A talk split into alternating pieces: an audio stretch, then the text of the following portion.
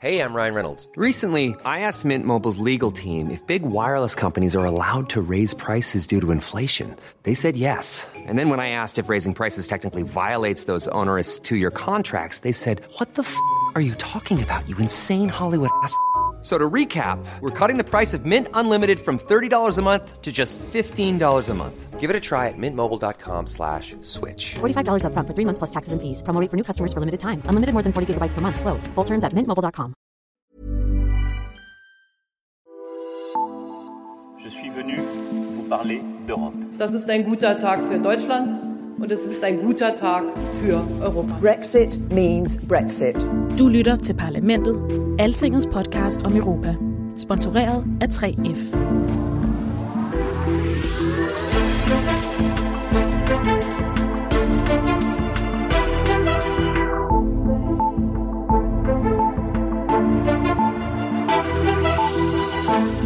So all those who say now there is interference, you are destroying our system. Really, I refuse fake news on this kind of important social measure for whole Europe. So please read the text and then let's discuss. Fake news? Jamen er det bare fake news? Alt den her grundangst, som i den her uge blev udløst i nærmest hele over Danmark, fordi EU-kommissionen har foreslået en europæisk mindsteløn. Den ansvarlige kommissær, Nikolaj Schmidt hedder han, han synes i hvert fald ikke, der er noget efter. This proposal is very clearly uh, establishing the protection of the uh, collective bargaining system functioning in Sweden, in Denmark, but also in a few other countries like Austria or Finland. So there is no interference there. Ingen indblanding, ingenting. Slap af. Jeg elsker Danmark og fagforeningerne og arbejdsgiverne og socialdemokraterne og dem alle sammen. Så den nærmest tryllede kommissær Schmidt danskerne og svenskerne om at forstå, at ingen vil gøre vores nordiske model noget ondt, og at det ligefrem står i direktivet, at vi er undtaget. Men det hjælper ikke noget.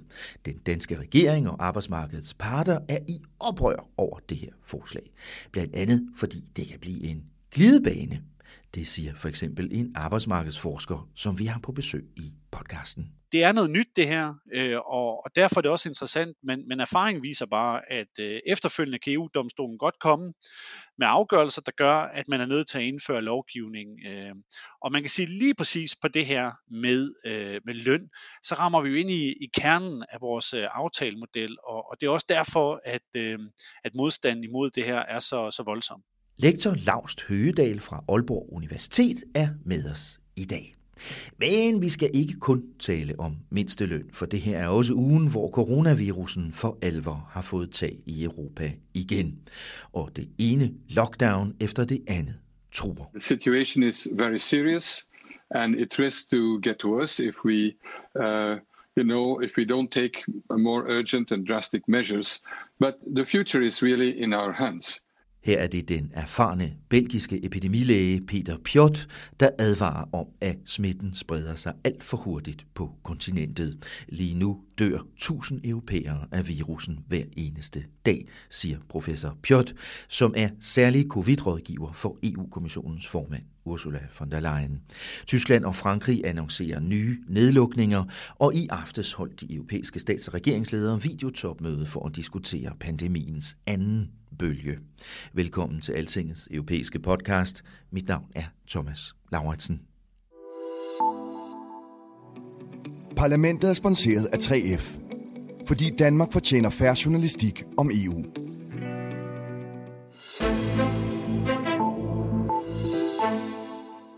Og velkommen til Altingets EU-redaktør Rikke Albrechtsen, der modigt cykler rundt i Bruxelles og er min våbenfælde i kampen med både europæisk politik og diverse covid-udfordringer. Hej Rikke. Hej. Så er vi her igen, nede i coronakælderen. Ja, sådan må, det, sådan må det være lige for tiden. Vi skal tale en hel masse om europæisk mindsteløn i dag, men her i første del af podcasten synes jeg, at vi skal se lidt nærmere på covid-19 i Europa igen. Jeg har lyst til lige at starte med det her temmelig dystre citat fra chefen for EU-kommissionen.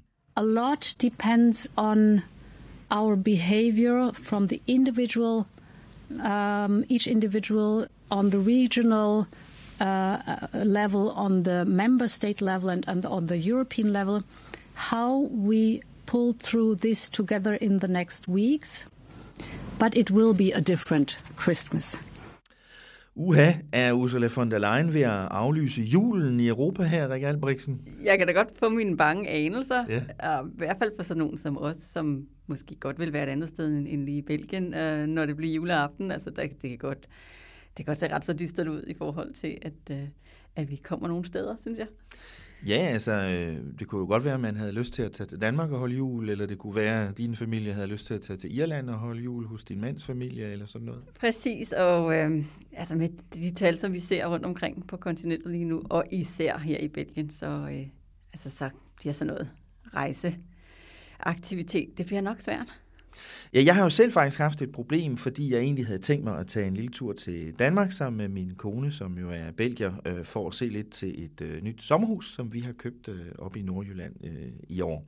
Men det øh, er vi nødt til at droppe, fordi min kone, fordi hun jo ikke er dansker, skal fremvise en øh, covid-test ved grænsen, der, der er negativ, når vi kommer til Danmark. Og den skal være foretaget inden for øh, de seneste 72 timer, altså tre døgn. Det kan simpelthen ikke lade sig gøre i Belgien i øjeblikket. Nej, det er gået helt galt med deres testsystem her. Det, det går virkelig, virkelig, virkelig skidt. Så, øh, så det er vi simpelthen øh, nødt til at, at droppe. Øh, vi, vi taler lidt mere om, øh, om Belgien lige om et øjeblik, øh, men altså en af de ting, der jo også sker nu, Rikke, det er, at, øh, at da skoleferien går i gang øh, her i landet i næste uge, og den har de så simpelthen forlænget. Det, det virker som om, de prøver at vinde tid i øjeblikket, de belgiske myndigheder. Jamen, det er jo fordi, vi står og stiger direkte ind i en lockdown nummer to, er jeg bange for. Uh, vi går her og venter på, at, uh, at regeringen kommer med en udmelding senere fredag um, om, hvor, ikke, altså, altså, hvor hårde de her restriktioner kommer til at blive, uh, hvor meget hardcore lockdown det bliver, hvor, hvor, hvor meget vi skal sidde hjemme ja. og så videre. Og det, det er jo fordi, at, at det ser helt galt ud med tallene her i Belgien, som jo nu har Europarekorden i, i uh, covid-smittet. Det er desværre. 150.000 smittede cirka bare de, de sidste 14 dage øh, her i, øh, i Belgien. Omkring 15.000 mennesker bliver smittet om dagen ja. i øjeblikket her i landet. Øh, en tredjedel af alle testet i Bruxelles øh, har, øh, har sygdommen øh, osv. Næsten 6.000 hospitalsenge er optaget nu. Næsten 1.000 af dem på intensivafdeling. Det er virkelig, virkelig voldsomt. Ja, det er det. Øh, og det gør jo, som, som du sagde, øh, at vi, vi regner med, at der kommer en melding om, om nye øh, restriktioner her i landet øh, i løbet af dagen i dag, øh, fredag. Også fordi, at det skete jo allerede øh, her onsdag i, øh, i Frankrig og i Tyskland. Ja, i Tyskland var det en, en, en noget mildere version. Der handler det om, at restauranter og barer og kulturliv og sportsinstitutioner øh, øh, lukker ned, og så er der også restriktioner på, hvem man må se osv., men, øh, men, men ikke lige så drakonisk som for eksempel i Frankrig. I Frankrig, der går de, der går de rigtig hårdt til værk. Der bliver det sådan noget med, at, at det er den samme model som i foråret, hvor man skal øh, simpelthen have et stykke papir på sig, hvor man øh, skriver under på sådan en tro- og love-erklæring på, at man har et øh, anerkendelsesværdigt øh, for, formål øh, for at have været trådt uden for sin egen hoveddør. Ikke? Mm. Uh, og det er ja, voldsomt. Ikke? Vi så ja. en exodus af en anden øh, verden fra Paris. I aftes. Ja, ja. Øh, torsdag aften, lige før det her. De trådte i kraft, hvor folk ligesom flygtede ud, hvis de nu havde et sommerhus, eller, øh, ja. eller nogen slægtning, eller, eller øh, nogle, nogle andre steder end deres lille bitte lejlighed i, i, i Paris, som de kunne bruge de næste, de, den næste måneds tid i, som, som det er i første omgang øh, kommer til at øh, kommer til at vare. Så, så ja, det bliver, det bliver hårdt for dem. Ja.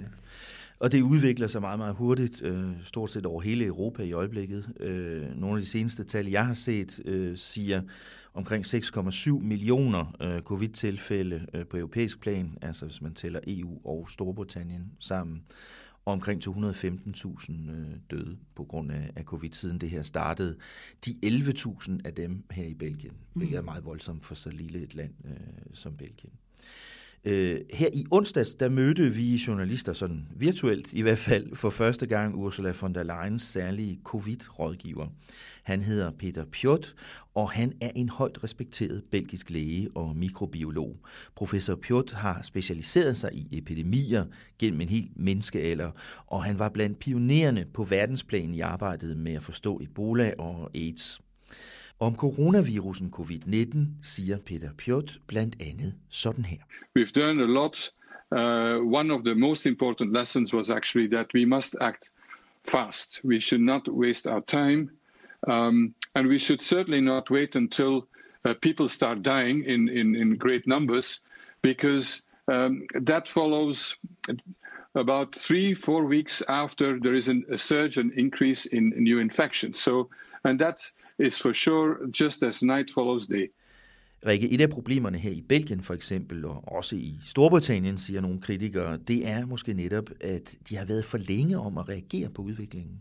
Det er, det er en mærkelig situation, for jeg synes jo egentlig, de startede med at reagere ret så hurtigt, altså, mens mm. de fleste andre var sådan i sommerferiestemning øh, i august måned, så var der jo pludselig øh, pålagt mundbind, så snart du trådte ud for din hoveddør her i Belgien, og mm. restriktioner på, hvem man måtte se osv. Problemet er bare, at øh, på en eller anden måde, så har, har det været initiativer, der har sat sig sådan lidt mellem to stole, mellem den rigtig hårde lockdown, og så en, en altså lidt mere mm. blid henstilling, kan man sige. Ja. Og, og, og problemet er, at folk har måske nok så ikke taget det helt alvorligt nok.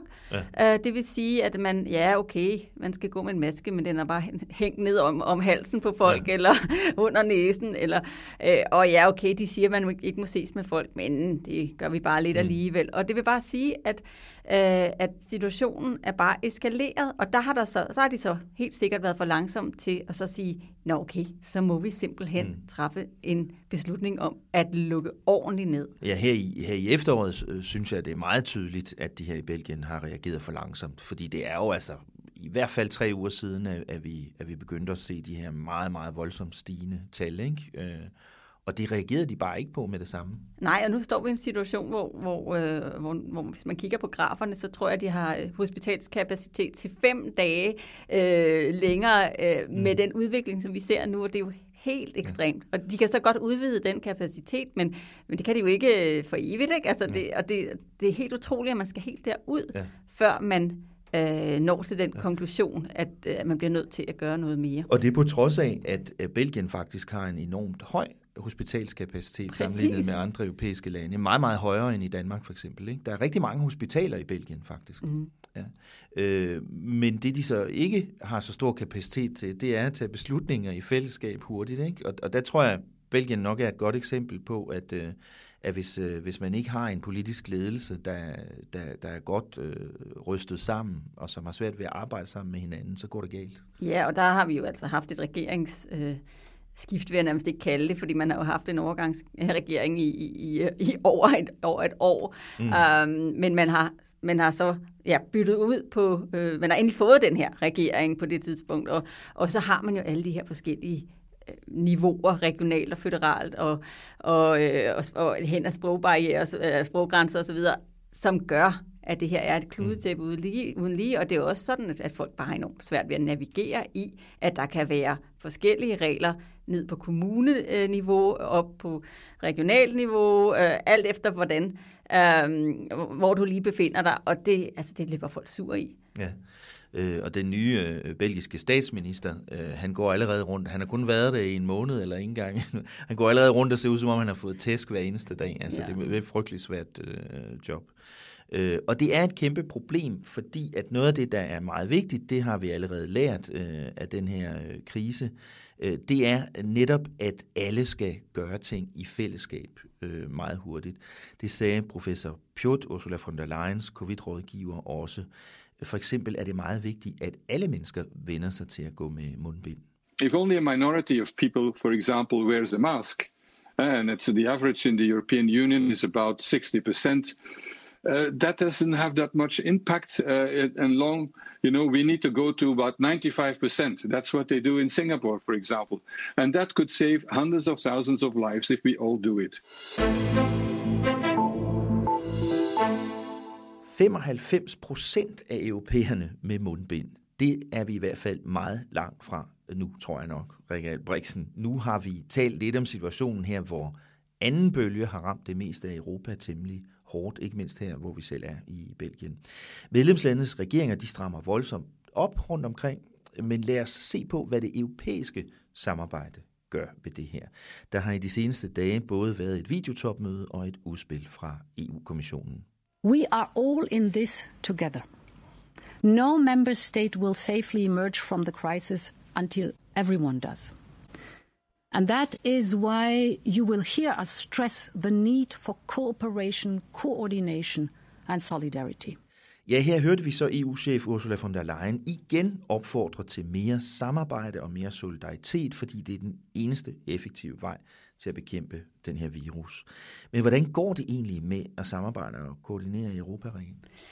Ja, altså det, det helder stadigvæk noget, mm. tror jeg godt, man kan sige. Hvis, beskeden er vist ved at, øh, at være registreret. Jeg tror også, der er en eller anden form for forståelse for, at det, det vil være det rigtige at, at gøre ting, så, så de enkelte lande ikke ligefrem går ud og modarbejder hinanden mm. med de øh, tiltag, de tager.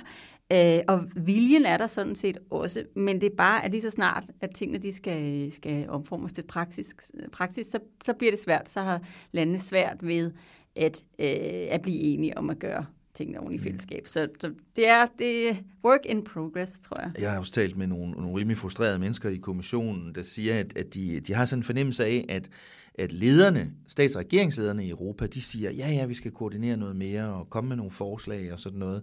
Og det gør kommissionen så, og så lige så snart det skal diskuteres på det praktiske niveau af sundhedsminister eller justitsminister eller andre, så sker der ikke rigtig noget. Mm, præcis. Ja.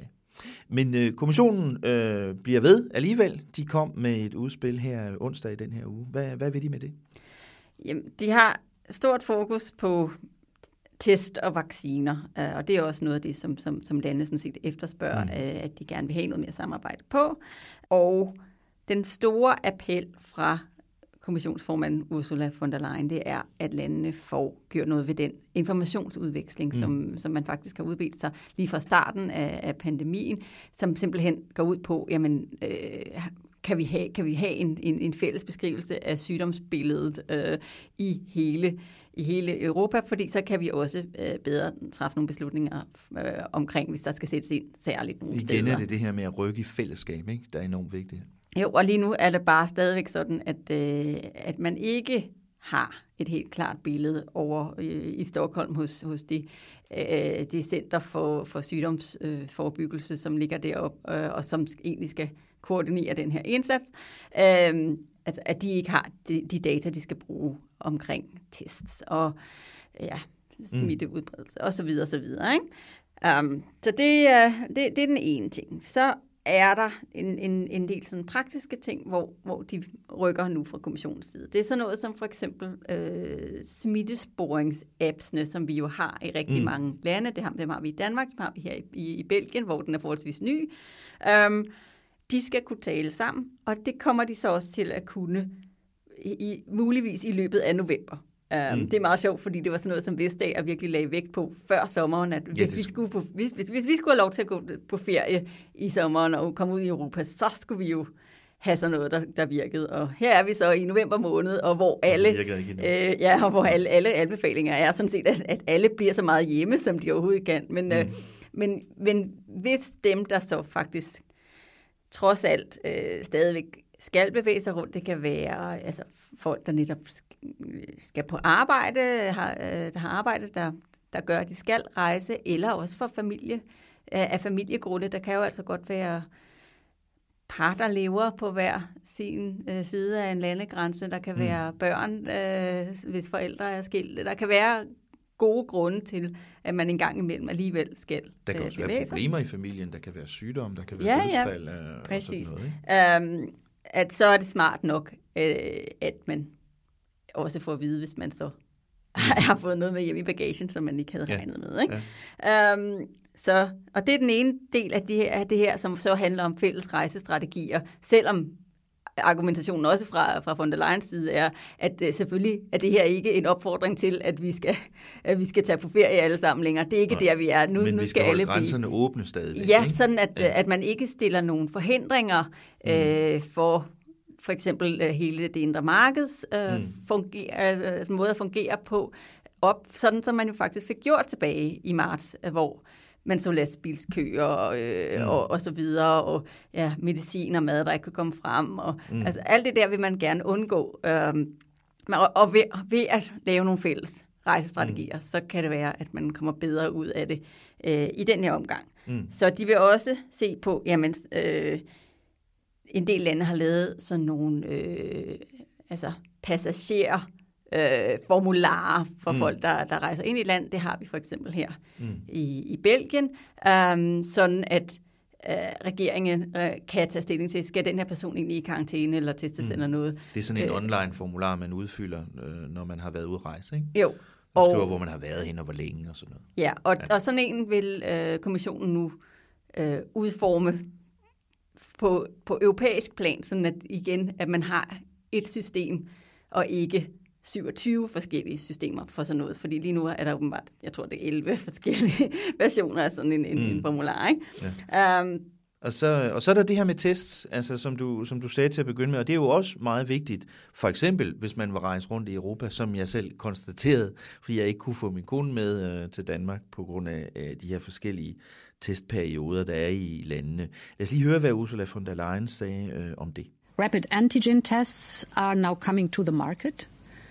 These can play a significant role, but we will propose a EU approach to approval and use, because only then there will be mutual recognition of tests and of test results. For our part, we are now mobilizing 100 million euros from the emergency support instrument to purchase rapid tests that we will then distribute to the member states. Rikke Ursula von der Leyen, hun taler om øh, hurtigtests her, øh, der er på vej ud øh, på markederne i Europa. ja, det er de her øh, antigentests eller kviktest, Det som... ville være rart, hvis det havde nogen af dem her i Belgien. Ja tak, det har de ikke. Det er rimelig irriterende. Men det er dem, der kun øh, tager et kvarter for svar på. De er mm. ikke lige så præcise som øh, dem, hvor, som man får stukket helt ned i halsen eller i næsen, alt efter øh, Mm. hvem, hvor, man, hvor man får taget sin prøve hen. Um, men de, øh, de er mere og mere udbredt, og de har jo den tydelige fordel, at de er øh, at man kan få sit svar på stedet, og at man Mm. ikke øh, skal involvere laboratorier osv. Og derfor så ser øh, kommissionen klart det som en del af løsningen på at få, øh, altså få samfundene til at, at blive så åbne, som de nu kan i den Mm. her situation, fordi at man, at man, man kan screene bedre. Ikke? Og der går kommissionen simpelthen ind og lægger nogle penge på bordet også nu, ikke? Ja, og det de også gør, det er, at de siger, okay, vi skal have lavet en eller anden form for EU-certificering af de her tests, fordi at lige nu der er, er det meget forskelligt, hvor meget landene stoler på de her øh, tests. Og det er også, de skal også øh, på en eller anden måde defineres i fællesskab, jamen hvad kan de så bruges til, og hvad kan de ikke bruges til? Kan de godt bruges til at prescreene folk, der vil rejse, mens de ikke har symptomer? Mm. Ja, det kan de måske godt, men kan de bruges til øh, helt solidt at slå fast, du har eller du har ikke covid? Nej, det kan de nok ikke. Men, men der, altså i det spektrum, der skal man ligesom ind og lave øh, et fælles, øh, altså et fælles form for system, sådan at landene anerkender, har en gensidig anerkendelse af, jamen kan ja. du bruge den test til noget, eller kan, ja. du, altså, eller kan du ikke? Ja. Um, Og, og hvad det, vil det sige at have et testresultat i hånden? Ja. Altså er det nok med en eller anden øh, udskrift af, af noget fra et eller andet laboratorium, eller skal det være en læge, der skriver under på, at det er et rigtigt testresultat, eller hvad er det? Ikke? Hmm. Så, så det, er, det gør hun nu all in på. Ja. Og noget andet, som øh, kommissionen gør meget ud af, øh, det er koordinering af øh, vaccination, når vi en dag om forhåbentlig ikke alt for længe får en, en vaccine mod den her sygdom. Lad os lige høre, hvad kommissionsformanden siger om det. In the best case scenario, so different vaccines are successful in our uh, portfolio, we could vaccinate 700 million people. This is more than necessary in the European Union. Would include also our donations uh, to low and middle income um, countries. Ja, Ursula von der Leyen, hun, øh, hun sagde, lad mig lige forklare hendes citat her lidt, hun sagde, i, i best case scenario, altså hvis, øh, hvis, hvis alle de forskellige vacciner, der er ved at blive udviklet nu, lykkes, øh, og hvis, øh, hvis kommissionen lykkes med at få dem indkøbt osv., så, videre, så kan man have omkring 1,2 milliard doser øh, vaccine tilgængelig næste år i Europa. Og i så fald vil man, som hun siger her, øh, kunne vaccinere omkring 700 millioner øh, mennesker, altså mange flere, end der er behov for i Europa, og så vil man give resten af dem til, til fattige lande. Øh, men, men hvor er vi henne med de der vacciner øh, nu, Rikke? EU har allerede aftaler med øh, tre øh, medicinalvirksomheder. Der er tre nye aftaler på vej, siger von der Leyen, og så er der en, en, en syvende aftale i pipelinen, som mm. ikke er lige så lang som de andre. Mm. Og det er jo altså ikke øh, noget, som, som kommissionen kan gøre så meget ved, an, andet end at lave aftaler med de firmaer, der er ved at udvikle dem, og så håbe, at det lykkes. Men det kommissionen derimod prøver at gøre noget ved, det er at sige, at vi skal have en strategi for, hvad vi gør den dag vaccinen er der. Hvordan får vi den øh, delt ud i hele Europa? Det bliver jo en kæmpe opgave. Præcis. Og den ene del af det er så, jamen, hvem skal egentlig have øh, ja. hvor mange doser? Og der øh, er der nu enighed om, at det bliver øh, på landebasis. Ikke? Altså ved, hvor mange mennesker der er i land, så mange doser Man laver som en fordelingsnøgle. Ja. ja. Øh, det andet er så, er vi sikre på, at landene er klar til at modtage dem? Fordi øh, lige pludselig skal de jo så til at håndtere millioner af doser af, øh, af vaccine, der skal opbevares på en særlig måde. Så står de der mm. kølefryseskabe, eller hvad det nu skal være, fordi det er også, mm. øh, der er også flere forskellige øh, krav til, øh, hvordan de skal opbevares alt efter, hvad for en vaccinetype det er. Der er forskellige er. typer vacciner, ikke? Præcis, så, så, så der skal simpelthen være en eller anden form for beredskab der, som landene skal være klar med, og derfor har, har øh, kommissionen faktisk udbedt sig at se de vaccineplaner, som, som landene har. Mm. Så er der et helt andet spørgsmål, som hedder, hvem skal egentlig have først? Ja. Øh, og det er så noget, som det tvivler jeg egentlig på, at de ender med at blive enige om på EU-plan. Jo, selvfølgelig kan man godt sige, jamen altså, de, de svageste i samfundet og, og sundhedspersonalet. Men, men ja. den sådan deciderede, hvem er patient nummer et, det tror jeg simpelthen, at det, det er sådan noget, som landene vil føle, at det behøver EU sådan set ikke at blande sig i. Mm. Så, så, så vi fortsætter med den her udvikling, vi efterhånden har beskrevet flere gange her i podcasten, Rikke, som er, at alle folk siger, at det er meget vigtigt, at vi arbejder sammen i Europa. Øh, kommissionen prøver ligesom at, at opfordre til mere samarbejde, men når det skal konkretiseres, så viser det sig, at det stadigvæk, selv midt i den her enorme krise, øh, er, er, svært at tage mm. fælles beslutninger på sundhedsområdet. Øh, der var også et videotopmøde mellem de 27 landes ledere i går aftes, torsdag aften, hvor øh, statsminister Mette Frederiksen selvfølgelig var, var med. Og der talte de jo også om nogle af de her ting, som øh, kommissionen netop øh, foreslår. Hvordan gik det? Jamen det gik øh, fint, men de skulle heller ikke beslutte, beslutte noget. noget. så på den måde, så, ja. så behøver man jo ikke at skændes som noget. Ikke? Men, men de øh, taler også om test og vacciner. Ja, præcis. Det er, og det er helt sikkert, at de er meget interesseret i øh, i, i at, at have adgang til begge dele. Mm. Øh, og så på den måde er det ikke fordi, at, at kommissionen som sådan møder modstand på, på ideen. Øh, og der er, der er også generelt, som jeg forstod det, øh, opbakning i kredsen til, at man gør det her arbejde fra Bruxelles mm. side. Um, spørgsmålet er så igen, om djævlen så ligger i detaljen, når det så, øh, når det så kommer til præcis, hvordan går man til de her ting. Ikke? Og, men det, det må vi ligesom tage ned ad vejen intentionen er god. De, mm. de vil sådan set godt arbejde sammen. Um, og så var, kom der også en, en, en, en lidt mere konkret ting ud af det, og det var, at kommissionen meddelte, at de havde lagt 1,6 milliarder kroner uh, til side til at uh, støtte økonomisk lande, som simpelthen når dertil i deres sygehuskapacitet, at de ikke har flere intensivpladser for eksempel, mm. og så uh, skal have kan, altså skal have hjælp til at, at fragte patienter til andre EU-lande. Det er noget, som vi allerede øh, så i foråret, og, og som øh, hollænderne faktisk allerede har gjort her inden for den sidste uges tid, hvor de har sendt et par patienter til Tyskland, fordi mm. de er lidt på spanden kapacitetsmæssigt allerede nu. Øh, og der ja, er der nu så en pose penge sat øh, af til, at man kan støtte mm. landene i det, hvis de har brug for det. Og den situation kunne Belgien altså også komme i meget snart, apropos hvad vi talte om lige før, ikke? Jo. at der simpelthen ikke er plads nok på hospitalerne. Okay, Rikke Albrechtsen, lad os sige, at det er nok om covid i den her omgang. Og så lad os gå ombord i den anden store historie her i Bruxelles i den her uge, i hvert fald for Danmark og for de andre nordiske medlemslande. For nu vil EU lave mindsteløn over hele Europa, tror vi nok. Eller hvad er det egentlig, de vil? I think we have to stay with facts and, and not increase fears of people because that's not our intention. The Commission is not uh, this kind of super regulator wanting now to regulate wages all over Europe. No, this is absolutely not our intention. Nej, der er absolut ikke noget at komme efter. Øh, der er ikke noget at bekymre sig over for Danmark. Det siger Luxemburgeren Nicolas Schmidt, kommissær for beskæftigelse og sociale forhold, og nu måske også snart kommissær for mindsteløn, eller hvad, Rikke? Sådan kan det godt føles øh, nogle gange, især mm. hvis man er dansker. Men hvad går forslaget så ud på? Altså, man kan måske beskrive det sådan, at det er et EU, to systemer-modellen, øh, som man, man har lavet. Og det handler om, at vi har et system i øh, Europa lige nu, hvor nogle lande har en lovbestemt mindsteløn. Det er 21 stykker. Og så er der seks lande, der ikke har det. Deriblandt Danmark. Mm.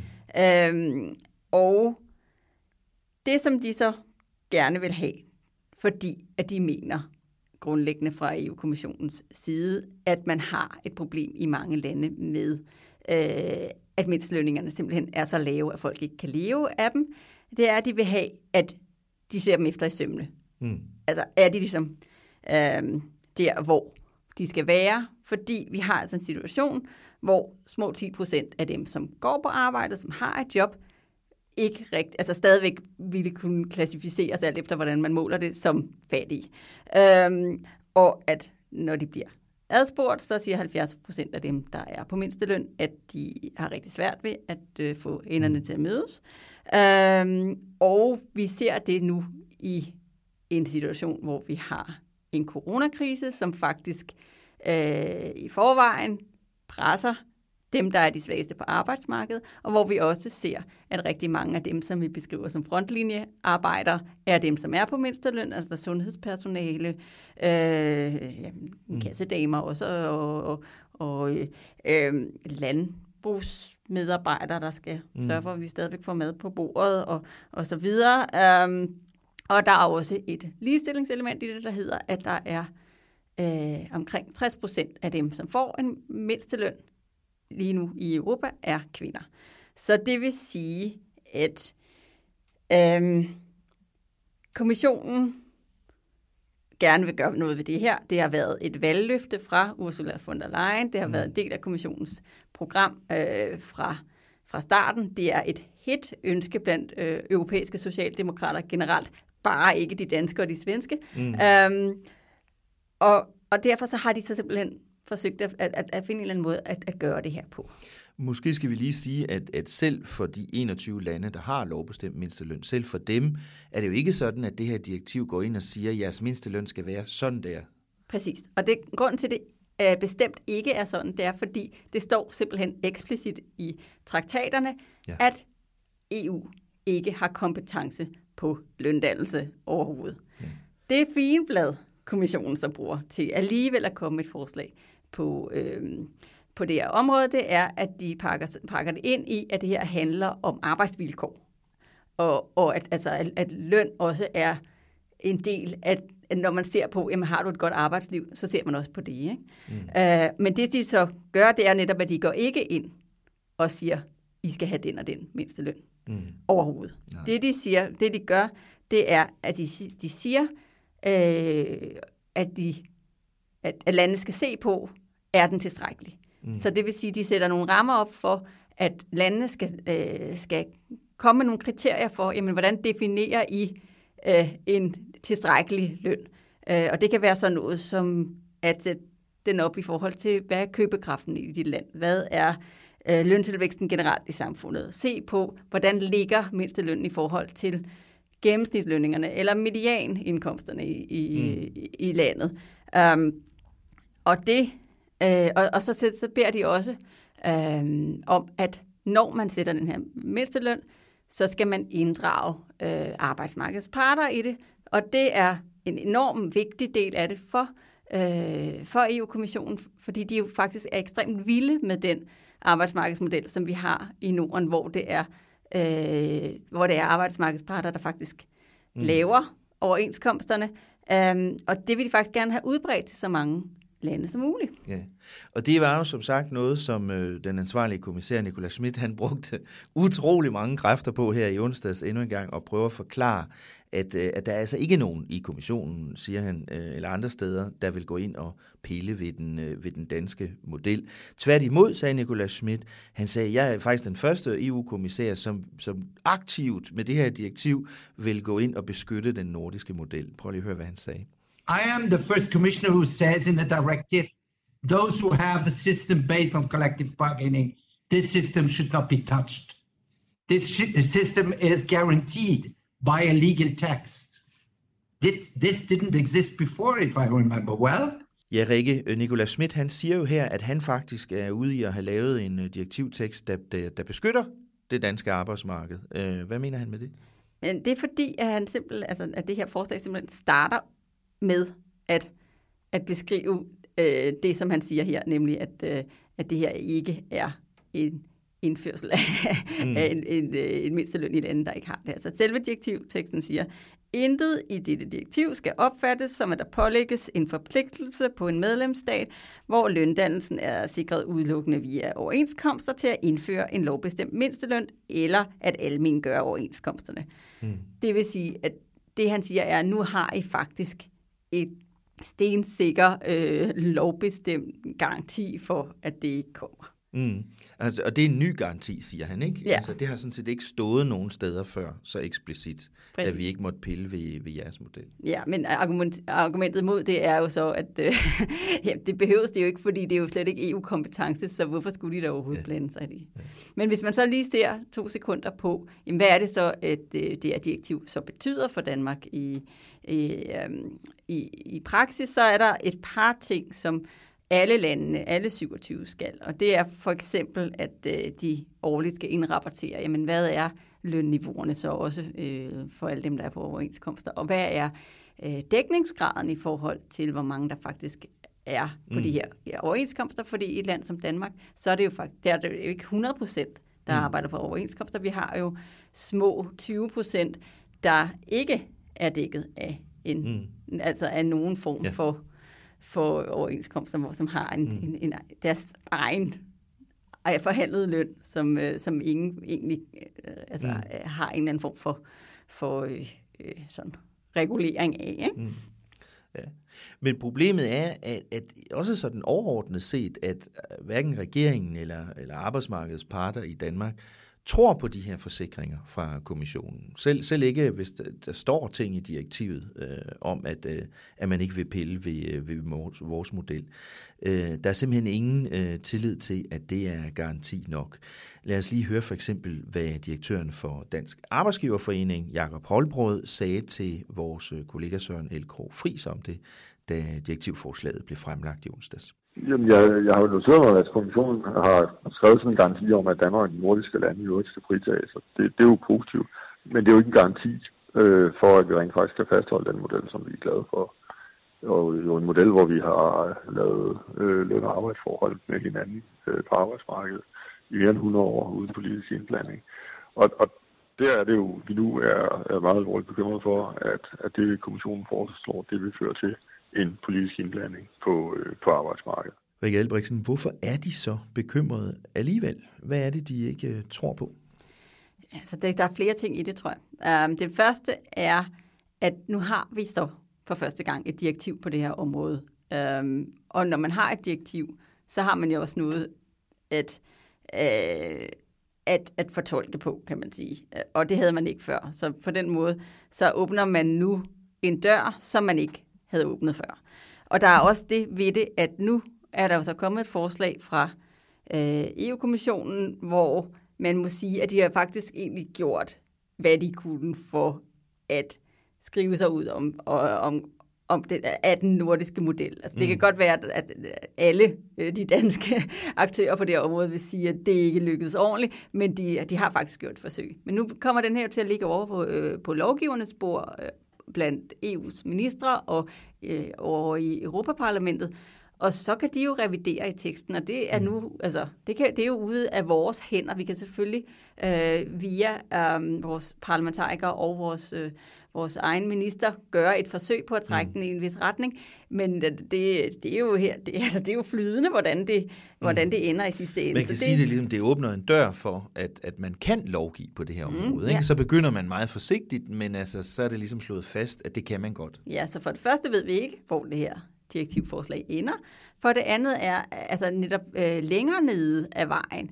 Hvad hvis der nogen får den gode idé at revidere på det her direktiv? Hvad, altså er, det, er vi så sikre på, at det er nogen, der, der stadigvæk har øje for, at øh, der er nogle særlige følsomheder i særligt de nordiske mm. lande? Ikke? Det er sådan det ene øh, argument. Så er der det andet, som handler om øh, EU-domstolen, mm. som bliver set som den helt store joker i det her spil. Ja.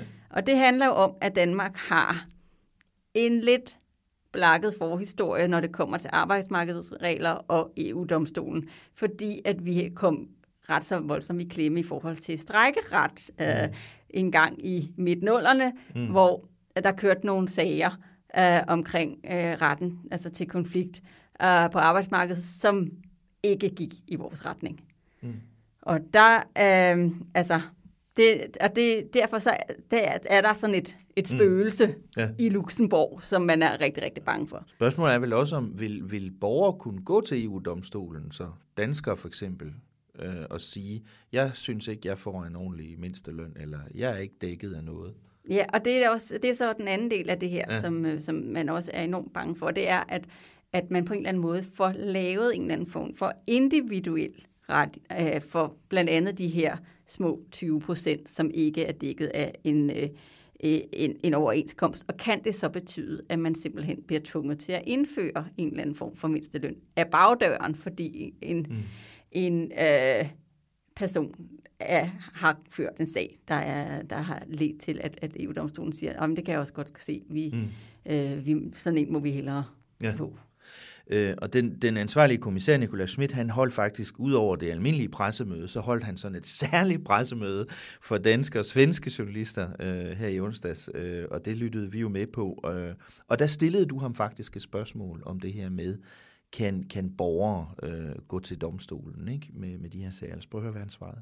This directive does not create individual rights. So you cannot go as an individual to the European Court of Justice and say, well, I would like uh, I do not have a collective agreement. I would now have either uh, for myself a, a compensation or uh, or a collective agreement. So this is not possible. Ja, Rikke, han siger, at det, det kan man simpelthen ikke, øh, for der, der bliver ikke givet individuelle rettigheder i det her. Hvad, er det rigtigt, og hvad siger danskerne så til det? Jamen, der siger de så, jamen hvorfor har I så skrevet i direktivet, at der skal være øh, klageadgang, hvis man nu er, er utilfreds med situationen? Godt spørgsmål. øhm, og det har de jo ret i. Så spørgsmålet er, hvad, inde, hvad indbefatter den her klageadgang, og, og hvordan vil, vil en EU-domstol så fortolke det i, i sidste ende? Ikke? Ja. Og, og som sagt, så er det grundlæggende problem, at, at parterne, arbejdsmarkedets parter i Danmark, og også øh, de, langt de fleste af politikerne, simpelthen ikke øh, tror på, at det her ikke ender i en, øh, en glidebane, der kan være farlig for den danske model. Vi hørte øh, direktøren for arbejdsgiverne øh, lige for lidt siden. Lad os lige tage et klip her også med Bente Sorgenfrej, som er næstformand i Fagbevægelsens hovedorganisation. Hør her, hvad hun siger. Nej, det er bare slet ikke godt nok. Det skal jeg bordet igen. Altså, det er ikke godt nok. Altså, det, øh, vi ønsker ikke et direktiv altså, om løn, så, så den er ikke længere. Øh, og de vil ikke, altså, de vil ikke kunne give os de garantier, som, som vi vil have, øh, for ikke at blive trukket for domstolen. Så, øh, så det er ikke, øh, altså det er klart, at de har lyttet til os. Det skal man jo også respektere. Man skal selvfølgelig respektere, at de har lyttet og forsøgt at se, hvor langt de kunne komme i at imødekomme os. Men, øh, men de er jo ikke nået i mål med det, fordi vi mener slet ikke, man kan lave et direktiv om løn. Ja, som vi kan høre her, så øh, er fagbevægelsen i Danmark bare af den opfattelse, at der simpelthen slet ikke skal være noget som helst forslag på det her område, næsten uanset hvad der, hvad der står i det.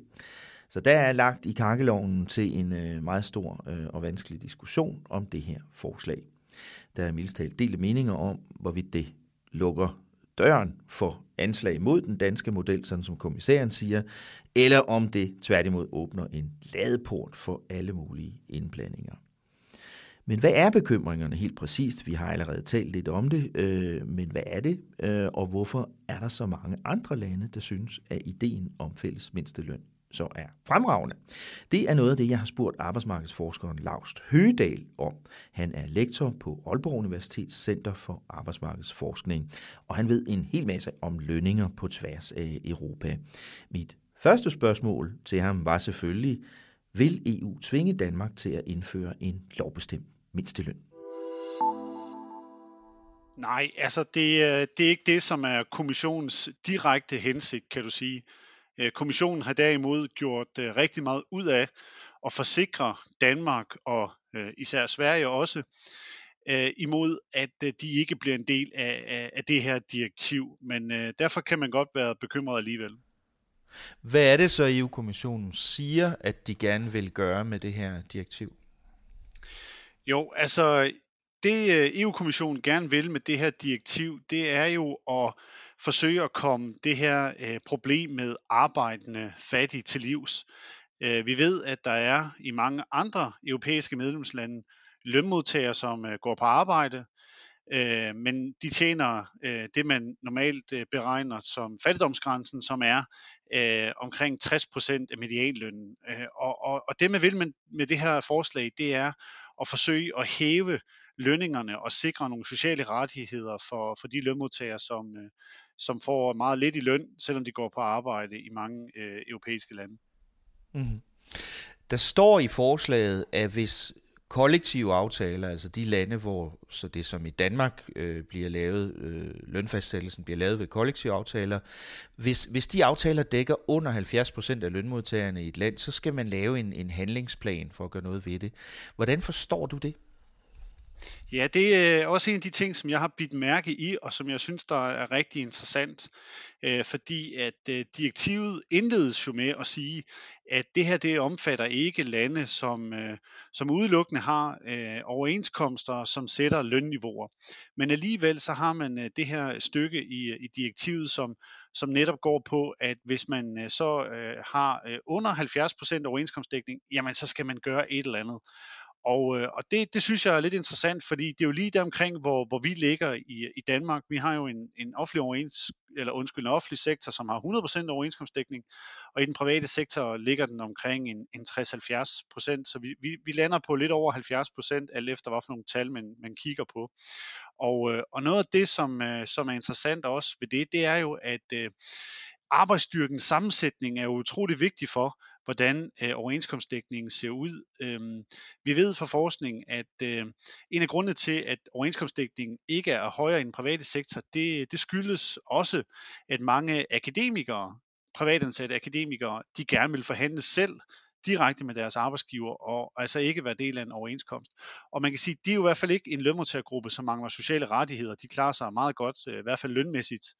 Øh, så, så, så man kan sige, at den der 70 procent, den, øh, den undrer mig lidt, fordi der kan være mange grunde til, at, at man for eksempel ligger på 70, eller måske kommer under 70. Mm-hmm.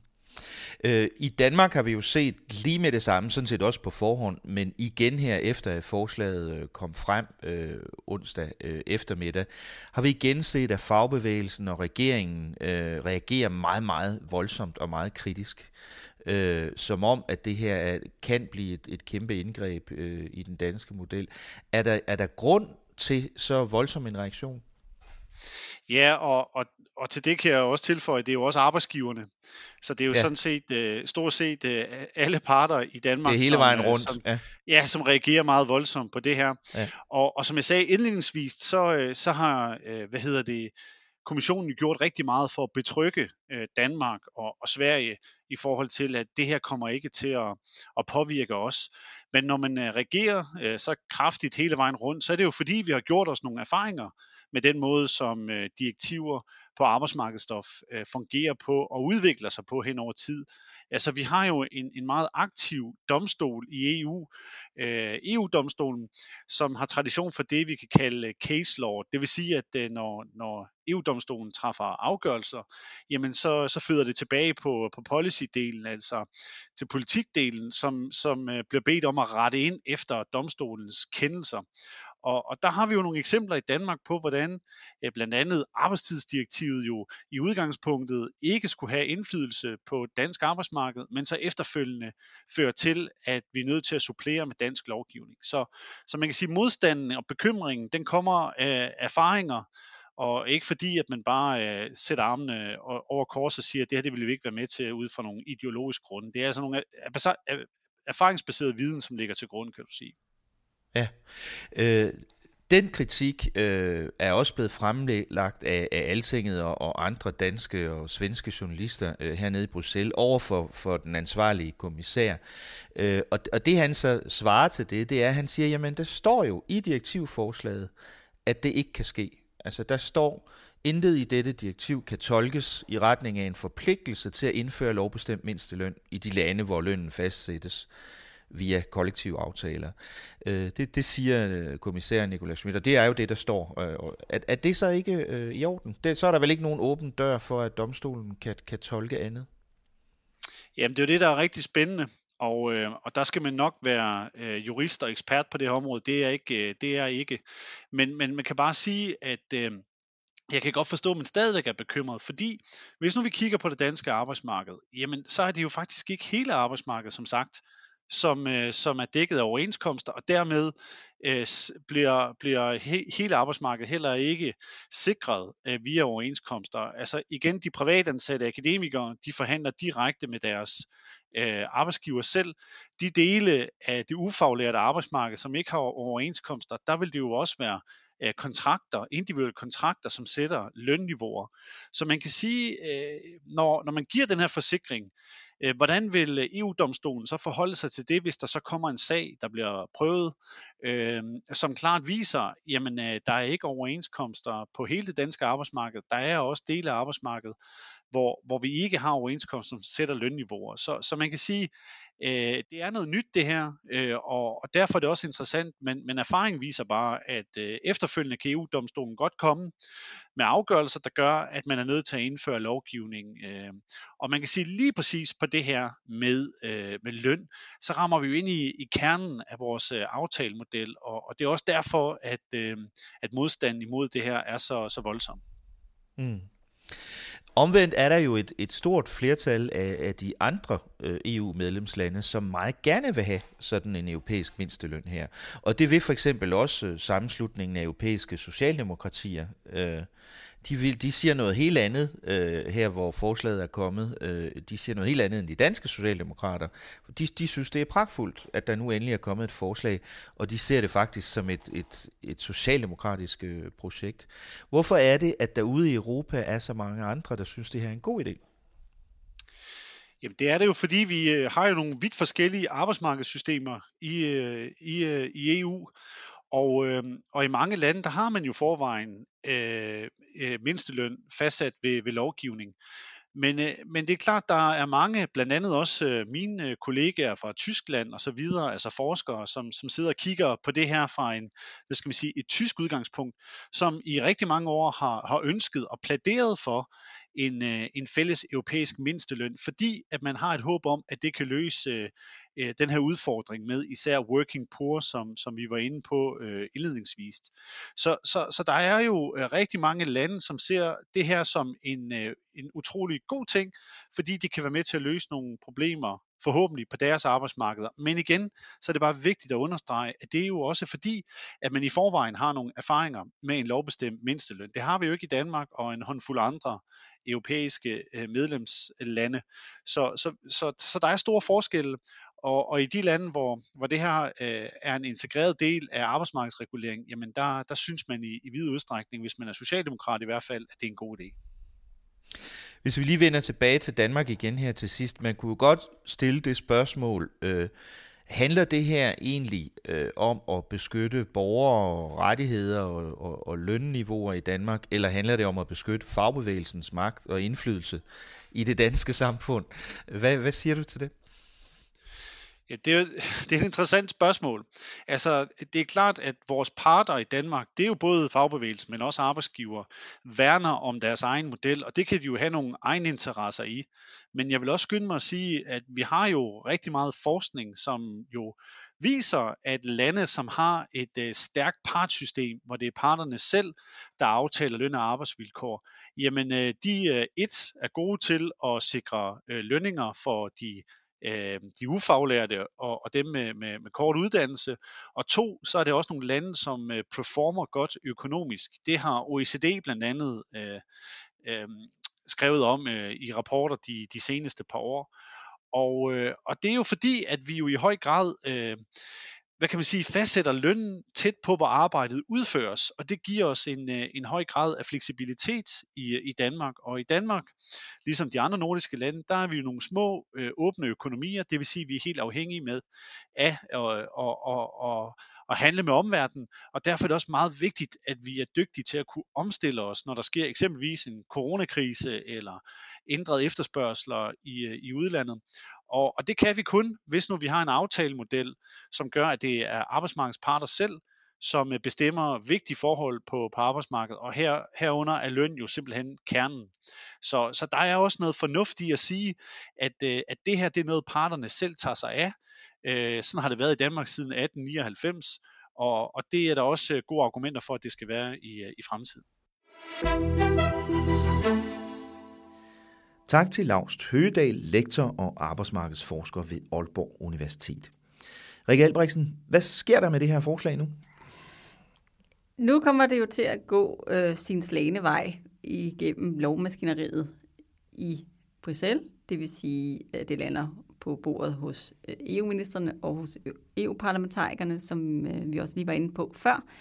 Der er så også en anden ting, som man fra dansk side vil se på, og det er noget, som de drøfter i Europaudvalget øh, i Folketinget i dag, og det er, om, om man kan få øh, andre lande med på at sende øh, det, man kalder et, et, et gult eller et rødt kort til EU-kommissionen. Og det handler om, at hvis, hvis lander føler sig trådt for nær mm. i, øh, i, i, altså når et eller andet forslag kommer, og, og simpelthen mener, at, øh, at det har kommissionen ikke nogen ret til at, øh, at øh, fremsætte, så kan man hive en eller anden form for nødbremse, så de kan øh, blive tvunget til at, øh, at, at tage det op igen. Men det kræver altså, at man får en del andre lande med på den vogn, og det øh, er usikkert, om det er muligt, og det er også øh, heller ikke afgjort, om det er det Danmark, at den vej Danmark øh, går nedad, fordi det her er altså noget, som de tager en første drøftelse af i dag i, i øh, Europaudvalget. Mm. Så, men det er sådan en, øh, ja, en eller anden, et, sådan et, en måde at, at se, om man simpelthen mm. kan afspore processen. Hvor meget ved vi om tidshorisonten i, hvornår det her givet fald skal vedtages? Jamen, altså, sådan, det er jo sådan med, med EU-lovgivning, at det tager lidt det tager sin tid. Ja, så, så det er, nu, må, nu, må de, nu sætter de i gang i det, og vi er faktisk også begrænset af corona, når man snakker om mm. det, fordi at uh, mødeaktiviteten er jo blevet skruet ned til, altså i hvert fald på fysisk plan, til et absolut minimum. Og det er spørgsmålet om, hvad det gør ved øh, effektiviteten af lovbehandling, mm. både i parlamentet og i, øhm, og, og, og i ministerrådet. Altså det, det, der er faktisk nogle, nogle usikkerheder. Men det er, ikke, det er ikke i morgen, det kan jeg godt love dig. Vi skal nok vi skal over altså næste år, mm. øh, muligvis før vi begynder at se nogen som helst sådan ja, videre fremdrift. Og så må vi jo se, om det, altså hvornår, hvornår det er moden. Det kommer også an på, mm. hvad, hvad modtagelsen bliver. Det er faktisk ret uklart på nuværende tidspunkt, fordi da de havde en drøftelse om, bare sådan om, jamen, hvad vil de egentlig helst have? Vil de gerne have et direktiv, eller vil de gerne slippe? Så vil øh, størstedelen af landene faktisk gerne slippe for at have et direktiv. Så det er også spørgsmålet, hvordan, hvordan bliver det her hvordan modtaget? Hvordan de andre lande modtager ja. ja. Det bliver spændende. Øh, Rikke, inden vi kaster et blik på næste uge, så vil jeg godt lige spørge dig om noget andet. Vi kan ikke komme udenom det. Hvad sker der egentlig med Brexit-forhandlingerne, altså, eller rettere sagt forhandlingerne om, om fremtidige handelsaftaler osv. med britterne? Var det ikke nu, de skulle i slutspurt med det, og ned i tunnelen, og ned i ubåden, og hvad det ellers var? er det ikke nu? Det er nu? Jo, øh, og, og, og det er de faktisk også. Så vidt vi ved, så, øh, altså, og det du snakker om der, det er jo, at, øh, at man har det her begreb om, at øh, når man går ind i sådan en, en slutspurt i de her forhandlinger, så, så, så øh, buer forhandlerne fra begge sider sig inde i et, et mm. altså, lydtæt, øh, påvirkelsesfrit mm. rum, og det er derfor, vi snakker om en ubed eller en tunnel, ikke? Altså, hvor der ikke slipper noget ud fra, før man kommer ud på den anden side. Uh, og det er også lidt der, vi er lige nu, at uh, de er gået ind i en intensiv uh, forhandlingsfase. Problemet er, at de tog rigtig mange problemer med ned i den der ubåd eller tunnel, øh, og spørgsmålet er, hvor langt er de egentlig øh, i at få dem løst, og får de brug for en eller anden form for øh, øh nye input fra for eksempel øh, deres politiske ledere på begge sider, hvis, hvis nogen skal give sig, for det er der altså nogen, der skal, for der er mm. rigtig, rigtig mange knasser tilbage.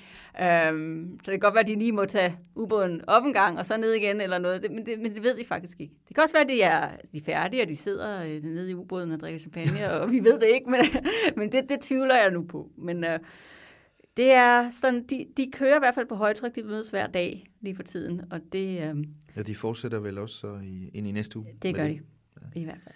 Hvad skal vi ellers holde øje med i næste uge? Jamen, vi skal nok lige holde øje med, hvad de europæiske økonomi- og finansministre snakker om, når de øh, mødes. Jeg ved faktisk ikke, om de mødes fysisk eller på video. Jeg går ud fra, at de nok på, på video, fordi det går så dårligt, som det gør. Mm. Um, men de skal nemlig tale om hvad coronasituationen gør ved økonomien. Og det er jo ligesom bagsiden af den medalje, der hedder, at landene går ind i fuld lockdown. Det er jo altså, at hvis det smadrer øh, de europæiske økonomier samtidig, hvad, øh, hvad, hvad sker der så? Og, og også at den lære, vi jo har haft af foråret af, at ja, vi fik slået ned på øh, smitteudviklingen, øh, men det øjeblik, vi åbnede op igen, så kom den jo tilbage. Og det er jo det scenarie, vi må leve med, indtil mm. der er en vaccine. Og på en eller anden måde, så skal man tage højde for det, i, når man laver de her lockdowns, at Øh, altså det, det lytter jo ikke, at øh, operationen lykkes, men patienten dør undervejs, øh, for ligesom at mm. mixe metaforerne en lille smule i det her sygdomsbillede. At, altså, hvis, hvis det hele er, mm. er smadret, når vi træder ud efter en eller anden form for mm. lockdown, hvad så, ikke? Um, det, der jo også er kompliceret, det er, at den her anden bølge, som vi er i nu, øh, ikke rammer helt på samme måde landene, som den første bølge gjorde. Præcis. Så der er nogle lande, der bliver hårdere ramt økonomisk nu, end, øh, end de gjorde i første omgang. Ikke? Ja, og der er altså også en Pandoras æske der, som man slet ikke skal begynde at tænke på at åbne, som handler om, at den coronaredningspakke, vi lavede i sommer, som jo ikke er fuldt vedtaget endnu, fordi at parlamentet og, øh, og, og ministerne stadigvæk skændes som de finere detaljer i, hvordan det her skal, skal, skal udformes, øh, at den var jo netop bygget op om om det første scenarie. Øh, så det vil sige, hvad så hvis nogle af landene så siger, jamen hør, mm. I to dag, altså nu er vi jo meget hårdere ramt end dem der, de sydeuropæiske lande. Eller Østeuropæerne for eksempel. Præcis, ikke? Som uh, slap rimelig godt igennem det i foråret, men som bliver ramt hårdt nu. Ikke? Tjekkiet for eksempel, meget voldsomt. Ja, og det er så også nogle forhandlinger, som så også fortsætter i næste uge. Dem her ja. om at få det budget lukket, øhm, sådan at, at, at de her penge også skal komme ud af arbejde. Men Rikke, vi må jo nok være ærlige, øh, uanset hvor eurofile øh, vi er, må vi jo nok være ærlige og sige, at, øh, at det ikke er Europa, sådan, der vil interessere øh, alle folk allermest i næste uge. Nej, vi jeg til sige... at kigge noget over Atlanten. Ja, det, det må vi nok. Og ja, ja, ja, det, er, øh, det, bliver, det bliver en, en svær uge at, øh, at komme igennem lydmuren med, med noget, der ikke handler om amerikansk valg, det er rigtigt nok. Øh, og, det, og det er jo også enormt interessant at se på øh, med europæiske briller. Hvad er det for et transatlantisk forhold, vi kan regne med de næste fire år? Og det kommer vi selvfølgelig til at gøre. Tak skal du have, Rikke. Vi ses faktisk ikke i næste uge, fordi jeg har tænkt mig at holde lidt belgisk efterårsferie med min familie, selvom vi ikke kan komme til Danmark. Øh, men inden jeg går på ferie, så skal jeg nok lave en lille særpodcast om det amerikanske præsidentvalgs betydning for Europa, og den kommer allerede på mandag. Tak for i dag, Rikke Albrechtsen. Take care, til vi ses igen. Og gør det samme, ikke?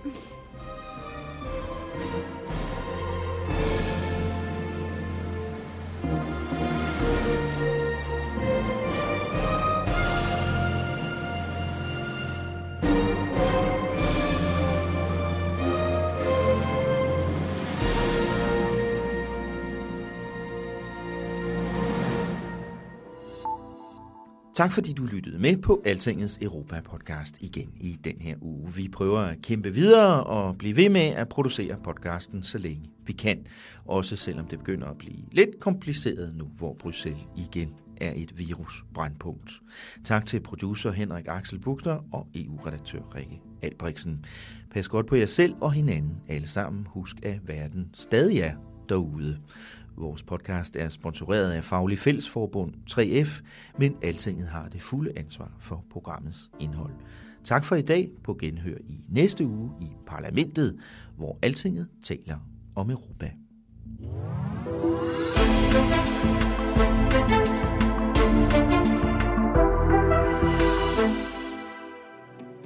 Parlamentet er sponsoreret af 3F, fordi Danmark fortjener færre journalistik om EU. For 70 år siden blev der holdt en afgørende tale for EU. Den blev startskuddet til den union, vi kender i dag.